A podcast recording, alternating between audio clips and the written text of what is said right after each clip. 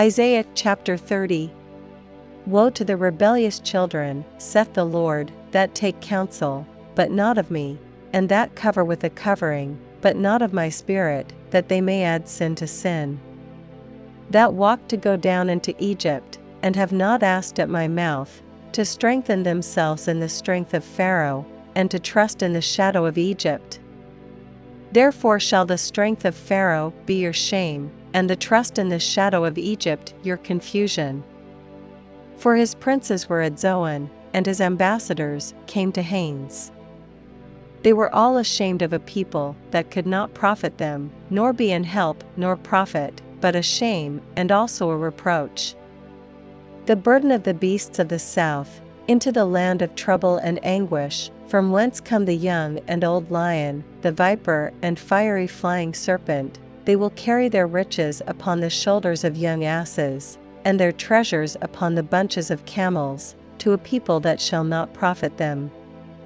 For the Egyptians shall help in vain, and to no purpose, therefore have I cried concerning this, their strength is to sit still. Now go, write it before them in a table, and note it in a book, that it may be for the time to come for ever and ever. That this is a rebellious people, lying children, children that will not hear the law of the Lord. Which say to the seers, See not, and to the prophets, Prophesy not unto us right things, speak unto us smooth things, prophesy deceits. Get you out of the way, turn aside out of the path, cause the Holy One of Israel to cease from before us. Wherefore thus saith the Holy One of Israel, because ye despise this word, and trust in oppression and perverseness, and stay thereon. Therefore this iniquity shall be to you as a breach ready to fall, swelling out in a high wall, whose breaking cometh suddenly at an instant. And he shall break it as the breaking of the potter's vessel, that is broken in pieces, he shall not spare, so that there shall not be found in the bursting of it a sherd to take fire from the hearth, or to take water withal out of the pit. For thus saith the Lord God, the Holy One of Israel, In returning and rest shall ye be saved, in quietness and in confidence shall be your strength, and ye would not. But ye said, No, for we will flee upon horses, therefore shall ye flee, and, We will ride upon the swift, therefore shall they that pursue you be swift. One thousand shall flee at the rebuke of one, at the rebuke of five shall ye flee, till ye be left as a beacon upon the top of a mountain, and as an ensign on an hill. And therefore will the Lord wait, that he may be gracious unto you, and therefore will he be exalted, that he may have mercy upon you. For the Lord is a God of judgment, blessed are all they that wait for him. For the people shall dwell in Zion at Jerusalem, thou shalt weep no more. He will be very gracious unto thee at the voice of thy cry, when he shall hear it, he will answer thee. And though the Lord give you the bread of adversity, and the water of affliction, yet shall not thy teachers be removed into a corner any more, but thine eyes shall see thy teachers. And thine ears shall hear a word behind thee, saying, This is the way, walk ye in it, when ye turn to the right hand, and when ye turn to the left.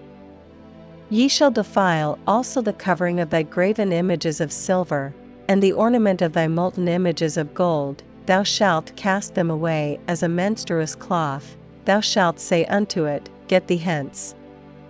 Then shall he give the rain of thy seed, that thou shalt sow the ground withal, and bread of the increase of the earth, and it shall be fat and plenteous, in that day shall thy cattle feed in large pastures. The oxen likewise, and the young asses, that ear the ground shall eat clean provender, which hath been winnowed with the shovel and with the fan. And there shall be upon every high mountain, and upon every high hill, rivers and streams of waters in the day of the great slaughter, when the towers fall. Moreover, the light of the moon shall be as the light of the sun, and the light of the sun shall be sevenfold, as the light of seven days, in the day that the Lord bindeth up the breach of his people, and healeth the stroke of their wound. Behold, the name of the Lord cometh from far, burning with his anger, and the burden thereof is heavy, His lips are full of indignation, and his tongue as a devouring fire. And his breath, as an overflowing stream, shall reach to the midst of the neck, to sift the nations with the sieve of vanity, and there shall be a bridle in the jaws of the people, causing them to err. Ye shall have a song, as in the night when a holy solemnity is kept, and gladness of heart, as when one goeth with a pipe to come into the mountain of the Lord, to the mighty one of Israel.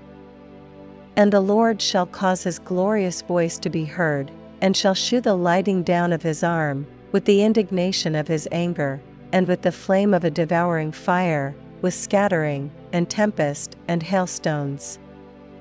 For through the voice of the Lord shall the Assyrian be beaten down, which smote with a rod. And in every place where the grounded staff shall pass, which the Lord shall lay upon him, it shall be with tabrets and harps, and in battles of shaking will he fight with it. For Tophet is ordained of old, yea, for the king it is prepared, he hath made it deep and large, the pile thereof is fire and much wood, the breath of the Lord, like a stream of brimstone, doth kindle it.